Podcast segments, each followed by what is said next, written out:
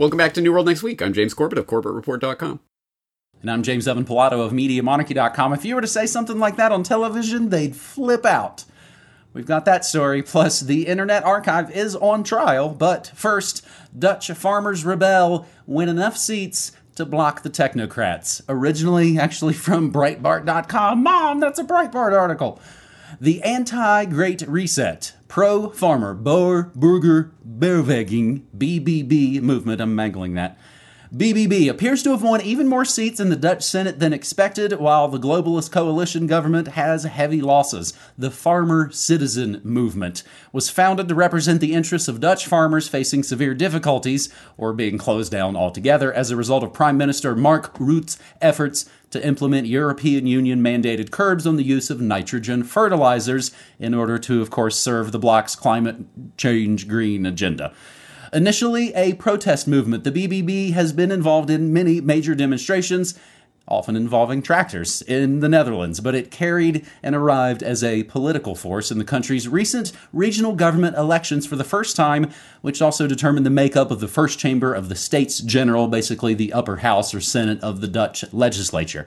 As the results of the election became clearer, it now appears the scale of the farmer citizens' success was greater than polls initially suggested, which is often the case, with it being due to claim 17 seats in the Senate and become by far the largest party party there, according to pro farmer campaigner Eva Vlaardingerbroek.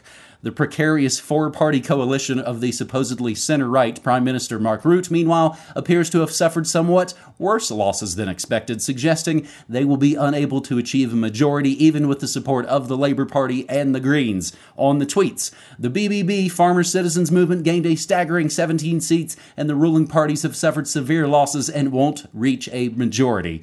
Now, James, I got a DM earlier this morning that said, hey, you might talk about that Dutch farmers thing. No agenda says this is rich creamery butter.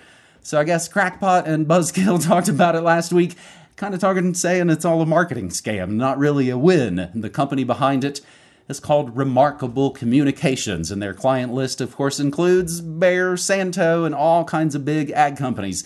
The alleged founder of the party is pictured with the PR firm. We'll include some links. You might have to run them through your own little translator bot there on your end. But we have the remarkable clients. They actually have that on an English page. And there is the link to the No Agenda episode. Scroll to about six minutes.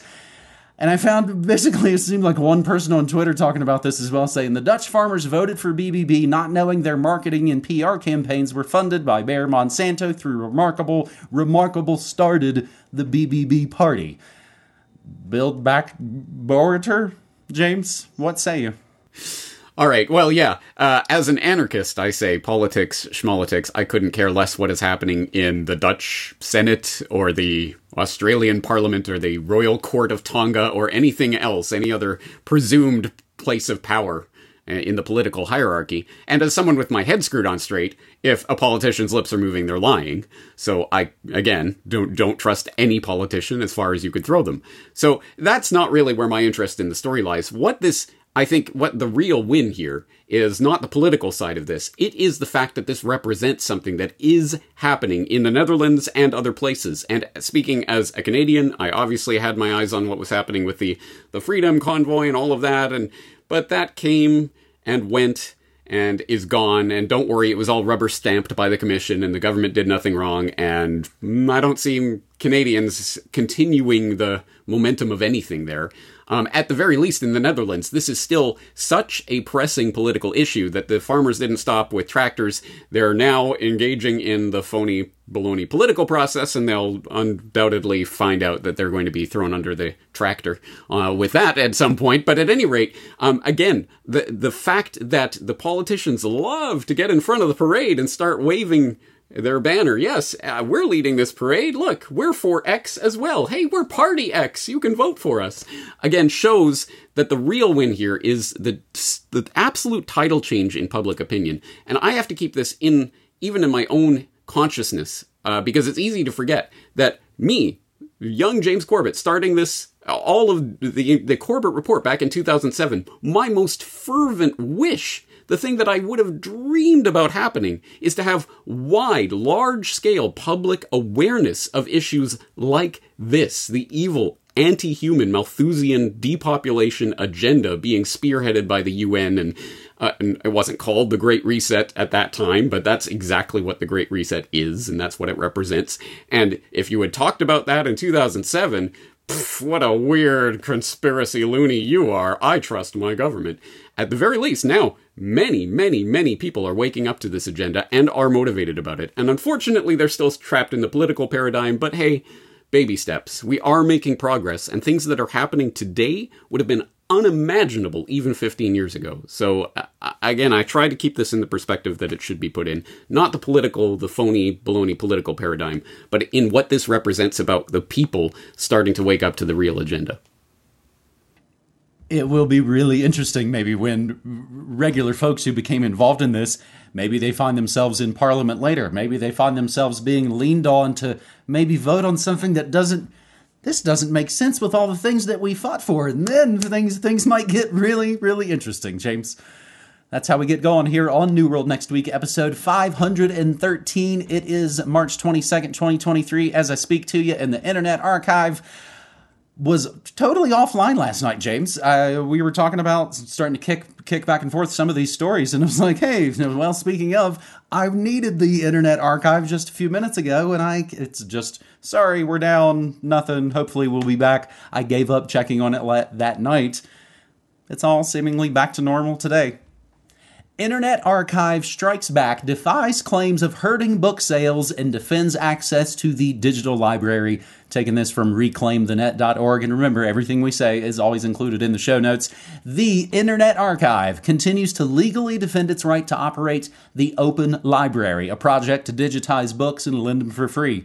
The archive, which considers itself a digital library and operates several important projects in this realm, I, am a big fan of the 78 RPM projects, James. Three years ago, sued by four of the biggest publishers who claim that making ebooks available to people in this way is a form of piracy and will significantly affect their profits.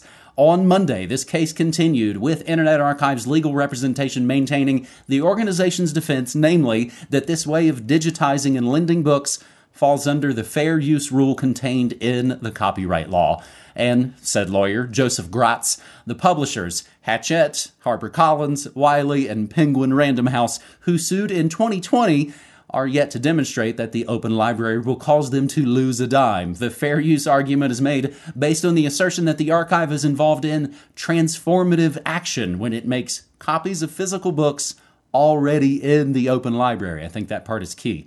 The case is in the hands of a federal judge, John Colt, who, while questioning both sides during oral arguments, said that at the heart of the case was determining if the Internet Archive does in fact violate copyright when it scans a book that has already been licensed to then lend it without paying publishers further fees.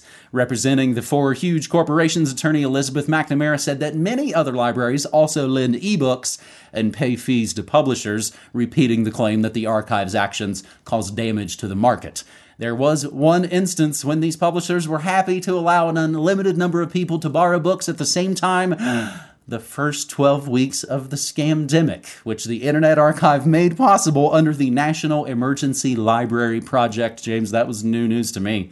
We will include a link to publishersweekly.com. They've basically got a rolling compilation. All our coverage, Hachette versus the Internet Archive, their most recent article when I clicked on it just a little bit ago. At hearing, judge appears skeptical of Internet Archive's scanning and lending program. And in other news, the Library of Alexandria is on fire. James? Yes, indeed. Uh, James, you're an old media head. You remember all that Napster stuff a couple of decades ago? Oh, wait. I think we're living through another example of this in, in such a remarkably similar fashion where the stupid, ridiculous, outdated dinosaur music industry thought that they could put that cork back in the bottle and don't worry, all, all, taken care of. And you've seen how music sales have skyrocketed. Oh, wait. Oh, no. If you don't make it easily available, yes, you're going to plummet your market, which is all these people care about, right? So, anyway, even from a business point of view, this makes no sense because we are not talking about uh, wild, willy nilly people copying information as if it's free, which, of course, if you know, I certainly do believe that intellectual property is a complete scam in and of itself, but this isn't even that. It isn't that. It's the controlled library lending, whatever they call it, where literally these are libraries that have a physical copy of this book that they take off the shelves, out of circulation, and put it on the, the archive so it's accessible through archive.org. And when somebody logs into archive.org and borrows it from archive.org, then no one else can borrow that copy. It's literally exact, it is, it is the exact same thing as if you go to the library and borrow a book. But people can't get that through their heads. And I note even a year or two ago, I had, uh, I believe it was a Solutions Watch about uh, Internet Archive and, and how to borrow books from the Internet Archive. And, and when I went through that demonstration, I actually did get one email from someone who was outraged that I would be promoting piracy and taking money out of people's pockets like this. And I, I, I all I could think to myself is, do you say that every time you see someone go into a library? Because that is literally what is happening here. It is the exact same thing. There is a physical, actual copy of this book in existence that they're taking off of their shelves so that they can lend. Anyway, people don't even understand what is happening here. But the real point is uh, yes, exactly, exactly like in the Napster phenomenon, where you would download some some song or whatever, and you, oh, I really like this. I want the album, and you would buy the album. In the exact same way, you can read a book and decide, you know what, I really like this book. I'm going to get this book. That happens as well. And also, for me as a researcher, it is, I, this is why I constantly link to archive.org versions of books rather than some Amazon link. Go buy it from Amazon, guys. No, I link to the archive.org version uh, because, for example, last weekend I was writing about uh, Descent into Madness, crazy conspiracy theorists, and I wanted to uh, quote a big block quote from uh, Lance DeHaven Smith's Conspiracy Theory in America. Excellent book, by the way. Everyone should read it. But hey, well, I'm quoting this big thing. Am I going to send people to Amazon? No, no, no. I'm going to send people to archive.org and I'm going to link to the exact page of, of this book. So you click that link and you get to read the exact page where I'm quoting this from. You get to see it in its context. You can flip through the pages and see, start reading the rest. And hey, I like this book. I'm going to buy it. What's wrong with this? Again, the publishers, even if they're just thinking of their bottom line, are are absolutely ridiculous in this. Anyway, as a researcher, I cannot tell you how utterly invaluable the Internet Archive is, and uh, having three million books at my fingertips at an instant, instantaneous notice is a, kind of a handy thing for someone who's interested in research and increasingly interested in books. I am decreasingly interested in watching videos and things on the internet. I'm increasingly interested in books the Internet Archive is such an incredible resource. So I hope people are at least aware of this issue and keeping their eye on it. And, you know, I'm not holding my breath waiting for the judge to gavel down on the right side of history. But at any rate, again, it's always all about public opinion and public awareness and public understanding of what this issue is. And until people understand what is happening and the value of it, I think there's probably no um, no salvation to be seen uh, from the courts. I was going to shower praise upon them myself. They are one of the most sort of fundamental pillars of everything we do as part of monarchy, as part of as part of alternative media, and then again, just pulling back as part of life and enjoyment and enrichment and entertainment. I wish we had like five or six more archive.orgs as a redundancy all built in. Because again, I went there last night. Oh, everything is was walled off. Uh, James, quick, funny Napster story back in the day. The college radio station where I worked, the guy that was helping set it up was smart enough to actually get us on a T1 line in the late 90s, and we weren't actually wired into the rest of the university system. So when Napster happened, me and my buddy Matt, we would go in in the evenings before they shut down some of the buildings. It's a small school, so a lot of the buildings would shut down at night we would go in, go into the building, go into the radio station, load up Napster with all kinds of stuff so it could chew on it all overnight. And then the first thing we did when the building would open up and we had classes the next morning was run in, get our songs off of there, and make sure that the other advisor of the faculty didn't know what we were doing because he would have flipped out. There's a lot of flipping out on this episode, James. The other thing, too, is, is it wasn't like I was on there trying to steal a bunch of albums like I, I work in the music biz i know how to get albums i get a lot of promo albums sent to me i was into things that weren't available for sale like Belle and Sebastian live concert bootlegs. That's what I was downloading from Napster. And now what? Fast forward nearly 25 years later, and Metallica buys Vinyl Pressing Factory because they are selling so much music. I'll include a link to that. James, I'll include a link actually to the specific 78 RPM project as part of archive.org. It's amazing. And speaking of about 25 years ago, our third and final story on this New World Next Week episode 513 911, the fifth plane. Pilot and flight attendants say they were targeted by hijackers. James, this was kind of a surprise to me. A six month TMZ investigation raises serious questions was there a fifth plane targeted by hijackers on 9 11? The flight attendants and pilot aboard United Flight 23 believe they were indeed targeted, and they made their case on Fox last week at da da da da da. It's interesting, James, to see how much coverage this story has actually gotten. I've realized recently TMZ and Fox affiliates must have some kind of deal because they're promoting them all the time. They'll have Harley, Harvey Levin on as a guest. Oh, what are you going to talk about tonight? So this obviously comes comes kind of baked into the cake that crap, we have to promote this 9/11 thing. United 23, a 767 aircraft scheduled to depart JFK at 9 a.m., bound for LA. Six passengers aroused the suspicion of flight attendants for various reasons. Among them, they were convinced one of the passengers was a man disguised as a woman. That would become much more controversial a couple years later. The plane was near the runway, ready to take off, when JFK was abruptly closed after the World Trade Center was hit. It taxied back to the gate and the plane was fully evacuated and locked. 20 minutes later, people on the ground saw two uniformed people running in the passenger cabin. Authorities came, unlocked the door, and found the hatch leading from the belly to the cabin was open something that alarmed the FBI. The flight attendants were interviewed by the feds and even taken to a lineup to see if they could identify the four passengers. Box cutters were found in the first class seat pockets on a 767 parked next to United 23. That plane was not scheduled for takeoff at the critical time. The pilot was informed and believes those box cutters were meant for his plane, and someone on the ground just confused the two planes. In addition to the flight attendant and pilot, the documentary includes interviews with the United Dispatcher and a number of 9 11 commissioners and others like Bill Maher. In other coverage of this, from Israel National News, fifth plane likely failed target during 9 11 attacks, and I'll just include just a search engine search. Fifth plane, 9 11 documentary. James, had you heard about this? Uh, not United 23 in particular, no. Um, but James, did you just assume that CIA sponsored terrorists gender? Absolutely. You're getting canceled. I didn't. They did.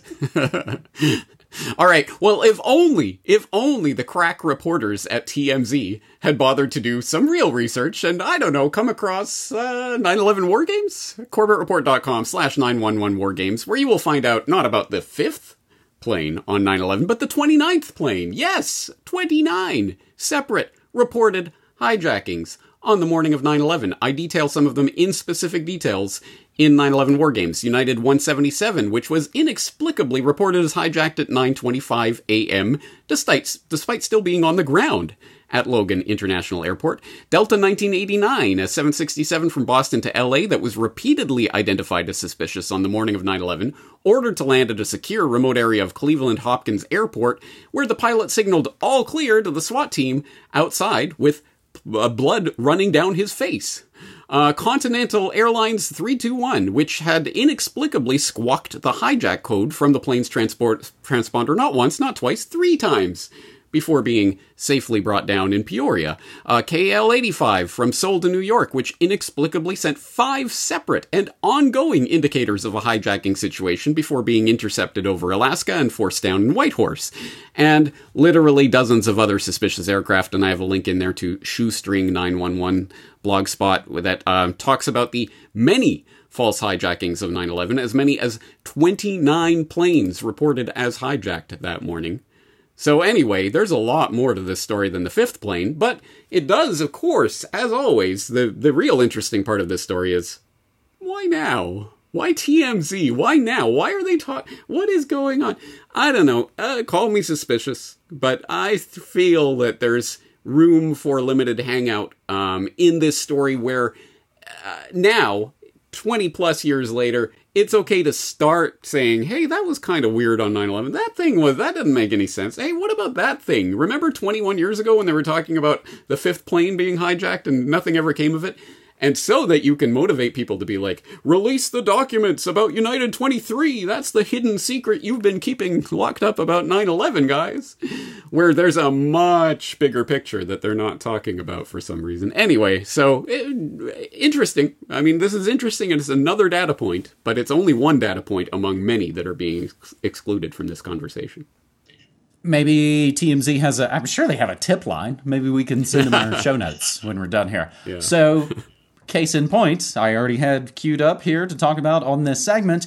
In other shocking news, Tucker Carlson, once an antagonist of 9 11 conspiracy theorists, Tucker Carlson cited the fall of WTC 7 on 9 11 as a topic that people in the media aren't allowed to ask questions about. He appeared on The Redacted to say, quote, if you say, like, what actually happened with Building 7, like, that's weird, right? It doesn't, like, what is that? If you were to say something like that on television, they'd flip out. They would flip out. So you'd, like, lose your job over that. We will include the link to that entire interview, James. I've not watched it, but again, I find myself oftentimes coming back to the old, I believe, Mark Twain quote about reaching the point where it costs nothing to be a patriot.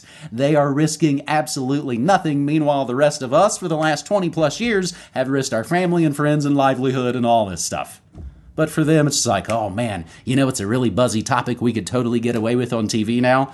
All this conspiracy show business. And that's what it kind of seems like it's turned into ever since, of course, old Swamp Thing came along to save us all. But he'll be back to save their ratings very soon, James. They just allowed him back onto Twitter, onto Facebook, onto YouTube. The same week, the very exciting is he gonna get arrested thing is going on. Hi, hi, hi, hi. James, we do have 9 11 war games at the store, right? As far as I know, okay, that's yeah.